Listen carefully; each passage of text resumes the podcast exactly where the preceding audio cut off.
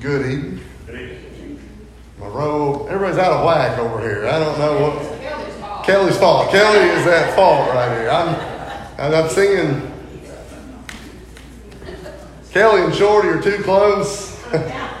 Boo and Sheila are too far. Oh, everybody's out of whack over here on this one tonight. So, all right. Well, it's all right. It's funny how we get addicted to our spots, don't we? If there's one thing out of place, you, you, you notice you notice where that one thing is. But uh, it is the Rice sisters. I'd say them not being here, but we're got we, we got a good Rice sister here with us, with us tonight. I, I can say that uh, for sure.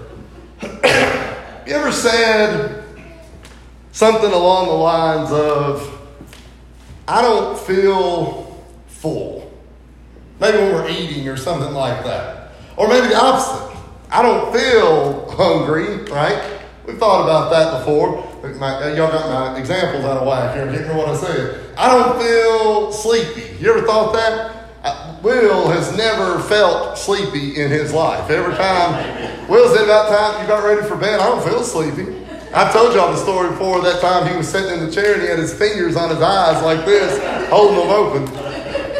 Sometimes we've been awake for a couple of hours and we said, I, I'm up, but I don't feel awake. We probably said that kind of thing uh, as well. You know, in the last week or so, uh, I haven't felt the best, and I thought, well, I don't, I, maybe we thought I don't feel sick, or maybe I don't feel that bad, right? Well, sometimes we kind of trick ourselves into our feelings. We've all heard the term mind over matter, right? And so sometimes if we've been working, if we got a little bit more work to do or whatever, we can trick ourselves into thinking that I'm not sleepy or I'm not tired or I'm not hungry or something along those lines. We can think about whatever it might be, but we kind of have to trick ourselves. But we have these questions about I don't feel. And so tonight, our question to start with is the question of why don't I feel forgiven? Have you ever felt this way before? You ever experienced this or thought about this? I think this is probably something that anybody who's a Christian has had experience with. Part of the reason that we sometimes maybe don't feel forgiven is because we often have a hard time forgiving other people. and we know that there are things that people maybe have not forgiven us for.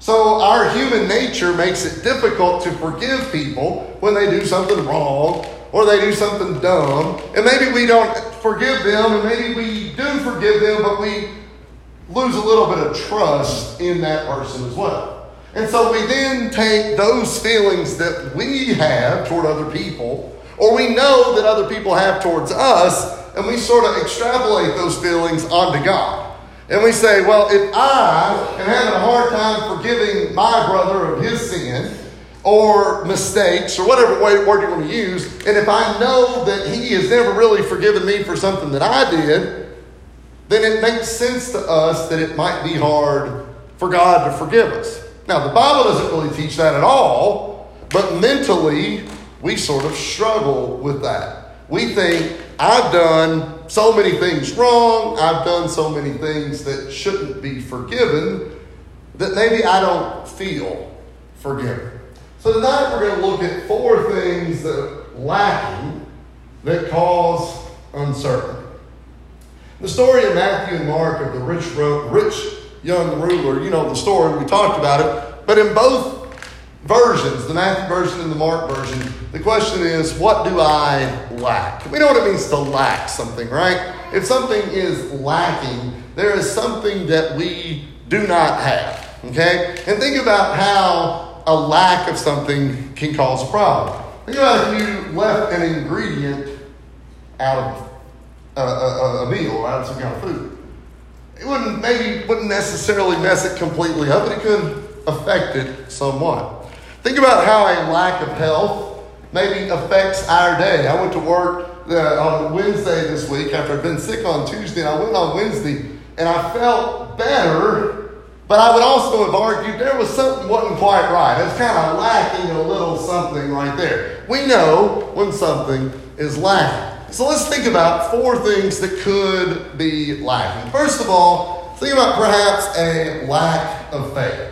Is it possible that our outward expression of faith might be little more than lip service. You know what it means to pay lip service to something? You ever heard that saying before? Saying it, but not really meaning it, right? I, you know, this, I'll do this, I'll do that, whatever it might be. But this lack of true sort of oomph behind it, uh, it, it, might be. In 1 John chapter 1 and verse 9, we know if we confess our sins, that he is faithful and just and will forgive us of our sins and purify us from all unrighteousness. Now, we know that verse. That's not a new verse for anybody here this afternoon. But we know what that verse is, but we sometimes still feel unforgiven. So we can look at that verse right there and say, there's really no excuse for feeling unforgiven. But the reality of the matter is, is that sometimes we lack that faith that is presented in that verse right there. Now, we're not necessarily alone in our lack of faith. Can you remember an example of Peter? He was on the boat, he takes a walk onto the water, and things are going well, and then things are not going well. What was the first thing, question or statement, whatever it was? What did Jesus say to him right then and there? He says, Oh, ye of little faith, right? And you say, Well, that's Peter, and we'll talk about Peter again here in a few minutes. But Peter was chastised for a lack of faith. Now, is it realistic for us then to sometimes struggle with faith? Of course it is. We talked about that quite often, but anybody can struggle with faith. But sometimes that question that was asked of Jesus by Jesus to Peter may have to turn around and come to us. Are you struggling with this, O ye of little faith? Because I can turn to First John right there and realize that God's going to hold up his end of the deal. But that has to be for, uh, has to be faith on our side. And so, do we sometimes maybe lack that faith? Do we sometimes feel unforgiven because we don't really trust that God's going to hold up his end of the deal? Why would we not trust it? Well, what's it like, like in daily life? How many times have we been let down by other people? Well, the problem is we will always let each other down. As good as our intentions are, man will always make mistakes. Man will always mess up. Man will always leave or let you down. But there's no biblical examples of God letting people down. Okay? Well, what if it's maybe then a lack of honesty? Now, if we're going to genuinely repent, it's absolutely necessary that we face up to our own sins. Think about that for a second. We have to be honest with ourselves. We talked about that a couple of weeks ago about being honest with one another. Acts chapter 2, verses 37 and 39. You can read all of Acts chapter 2 if you wanted to, but turn with me right now to Acts chapter 2. And there's a handful of verses there that we're going to look at. and this is a good biblical example of people facing up to their own mistakes, their own sins. And this is Peter on the day of Pentecost preaching, preaching uh, what, what we tend to call the first gospel sermon. He's preaching to an audience, what appears to be a fairly large audience of people, and many of these people would have been Jews because that's where this faith had emerged from in the first place. Acts chapter 2, starting in verse 37. Now, when they heard this, they heard what they had been told, they were cut to the heart and said to Peter and the rest of the apostles, Men and brethren, what shall we do? Verse 38. Then Peter said to them, Repent and let every one of you be baptized in the name of Jesus Christ for the remission of sins, and you shall receive the gift of the Holy Spirit. For the promise is to you and to your children and to all who are afar off, as many as the Lord our God will call. Now, the people listening to Peter, we've mentioned this before in class, they were so eager for forgiveness that they didn't even let Peter finish what he was trying to say. Who knows what Peter's sermon was going to go on to be like because they stopped him before they even let him forget or, or, or finish. But they say, What must we do to be saved? There was an honest reckoning in the crowd at that moment. When people realized they had done wrong and they needed to fix it, what do they need to be saved? And what Peter then says in verse 38 and 39, as he tells them to repent, so they got to change, be baptized for the forgiveness of your sins. But he said, this promise is not even just for you. It says it's for you and for your children and for the peoples afar. He draws a huge circle. It's not just the people that are right there. This is going to extend out a whole, whole, whole long way. But there had to be honesty right there. Because I would imagine that at some point, from the moment that Peter started talking, there were some changes of heart in the audience, right? There were some people that said, "Ah, we didn't do that. We had, we didn't really do anything wrong. Were we the ones that did wrong? Were we? Was that us?" And to the point that it takes about thirty some odd verses, and finally they're like, yeah, stop. You gotta stop. We gotta fix it right now." But there has to be an honesty that goes along with it. Assurance of pardon can't come until we confess the sins that we have. Think about that for a second. Whenever we, uh, whenever somebody's baptized, one of the questions that's immediately asked is, "Do you confess that Jesus Christ is the Son of God? Are you repenting? Are you genuinely sorry for the sins that you've made?" We have to be honest. If we said, "Well, no, no, I, I've never done anything wrong," you ever heard anybody say that? You ever heard anybody come to the front and ask, uh, and, and right before they're about to be baptized, somebody say, "Are you? Do you repent of what you've done?" Like, nah, not really. They never done anything wrong. We're good. Nobody's ever said that, have they? You would be floored if someone said that because that person at that moment is probably as honest as we will ever be in our entire life. Do we lack that honesty sometimes going forward? Three, lack of sorrow.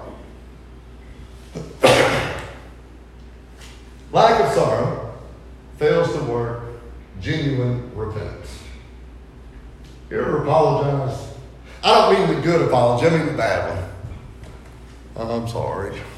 You ever done that apology? Everybody who has a sibling has done that apology, right? Everybody who's never been in trouble at home has given that kind of apology. Sorry, I broke it, Mom. Right, you know what you know what it's like, right? We don't really genuinely mean it, but what are we apologizing for? The whole purpose that we're apologizing, man, I got caught, and I hope that she won't be mad at me. I'm sorry, I won't ever do it again. We can, you're all laughing. You can all relate to this, right? We sometimes even do it when we get older, but this lack of sorrow that sort of exists within that apology. now, are our apologies to God the same way. Think about a bad apology that you've given at some time in your life. Think about a good one. Are our, are our apologies to God closer to the bad one or closer to the good one? Well, it probably needs to be closer to the good one. But the reality is, for all of us, me included, is it sometimes leans a little more this way. Sorry, know, think about that for a second. Mom saw right through that. I'm assuming you saw right through that. I can't promise that you did. Maybe we can, maybe Jess and I convinced you that we genuinely were sorry in some of those kinds of things. You probably saw right through that, right? But do you think God would see through those same kinds of apologies? Absolutely so. So it's this lack of sorrow that sort of exists right there. Turn, if you would, to 2 Corinthians chapter 7. 2 Corinthians 2 Corinthians chapter 7. We're going to read verses 2 through 12. In my Bible, at the start of 2 Corinthians 7 and verse 2, it says the Corinthians' repentance. And so the Corinthians, this is the second book to the church at Corinth. And this is Paul writing to these people. Follow along with me here. This is 2 Corinthians 2 or 7, starting in verse 2. Open your hearts to us. We have wronged no one. We have corrupted no one. We have cheated no one. I do not say this to condemn, for I have said before that you're in our hearts to die together and to live together. Great is my boldness of speech toward you. Great is my boasting on your behalf. I am filled with comfort. I am exceedingly joyful in all our tribulation. For indeed, when we came to Macedonia, our bodies had no rest, but we were troubled on every side. Outside were conflicts, inside were fears. Nevertheless, God, who comforts the downcast, comforted us by the coming of Titus, and not only by his coming, but also by the consolation with which he was comforted in you. When he told us of your earnest desire, your mourning, your zeal for me, so that I rejoiced even more. For even if I made you sorry with my letter, I do not regret it, though I did regret it. For I perceive that the same epistle made you sorry, though only for a while. But now I rejoice. Not that you were made sorry, but what? It says right there, but that your sorrow has led to repentance. For you were made sorry in a godly manner, that you might suffer loss from us in nothing. Verse 10 For godly sorrow produces repentance, leading to what? Salvation. Leading to salvation. Not to be regretted, but the sorrow of the world produces death.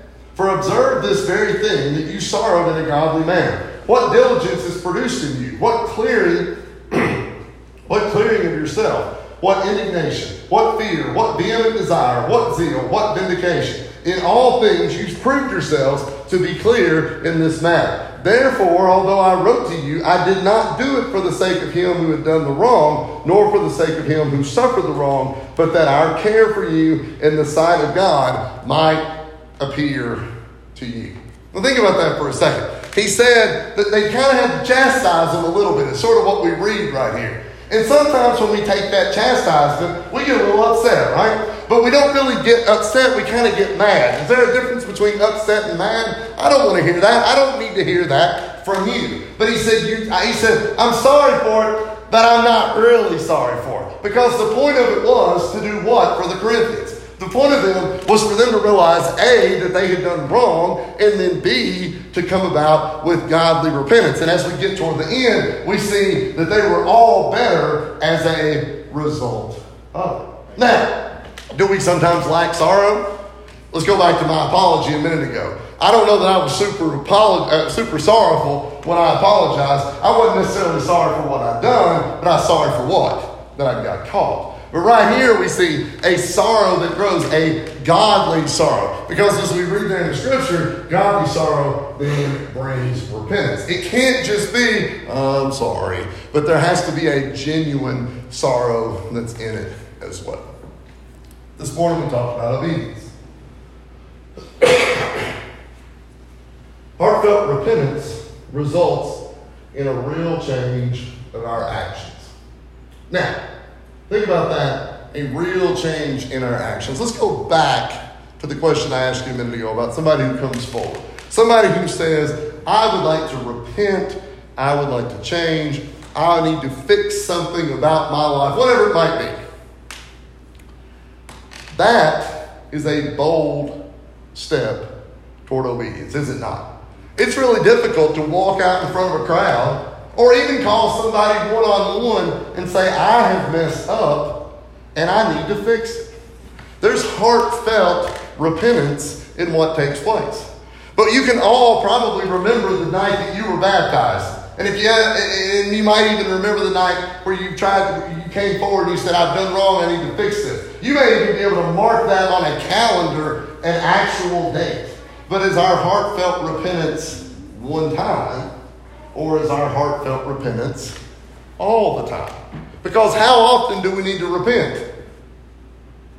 As many times as necessary, right? We can't just say, well, I repented 1996, that ought to cover everything, right? Well, the Bible tells us that we repent, we baptize, we're gonna we can be saved, but we still have to repent of our sins. We're still gonna make mistakes. We all mess up. We can't just let the sins carry on. Romans tells us we can't do that. We can't just sin and let grace abound. So we have to realize that we make mistakes, but there also has to be a repentance that's in there as well. A godly sorrow, as we talked about just a second. Matthew 3 8 says that we have to bear fruits that are worthy of repentance. Think about the fruits. Think about what we do as a Christian. That should, that's our bearing of fruits. Uh, do our fruits match our repentance?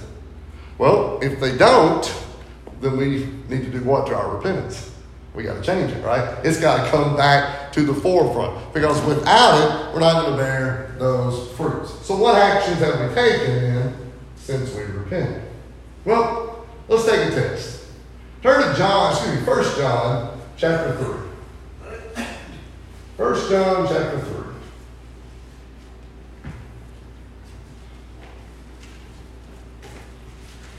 It's too early to brag on myself, but both of our readings tonight have come from numbered books, and I've not messed either one up. We're not done yet. 1 John chapter 3. Okay? 1 John chapter 3, verse 19 through 22. And by this we know that we are of the truth and shall assure our hearts before him.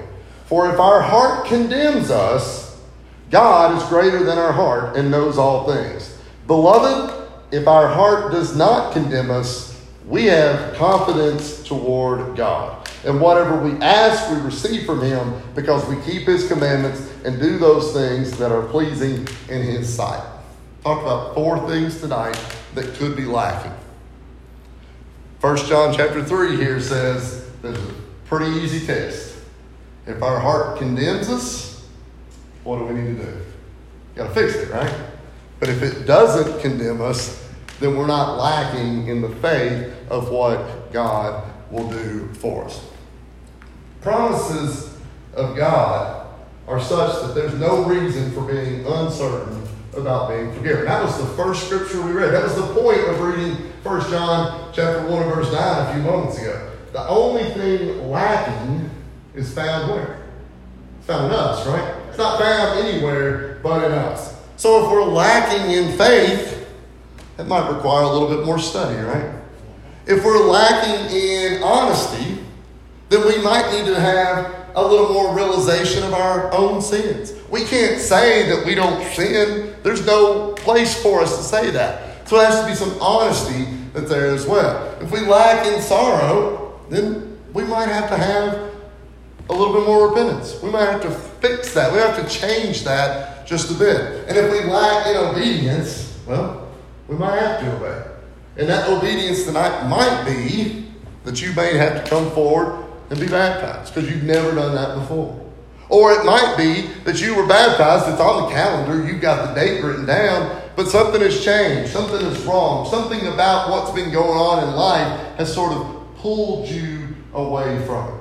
But there's nothing lacking in God. The only thing lacking is in us. You've seen the old signs that say, if you feel farther from God, who moved? You ever seen those signs before? Oh, God is the one constant, the one permanent, the one standard thing. And so any lacking that exists in us is just because we are moving farther and farther away. Tonight, whatever we can do, any way we can help you, we'd invite you to come a little closer while we stand and sing.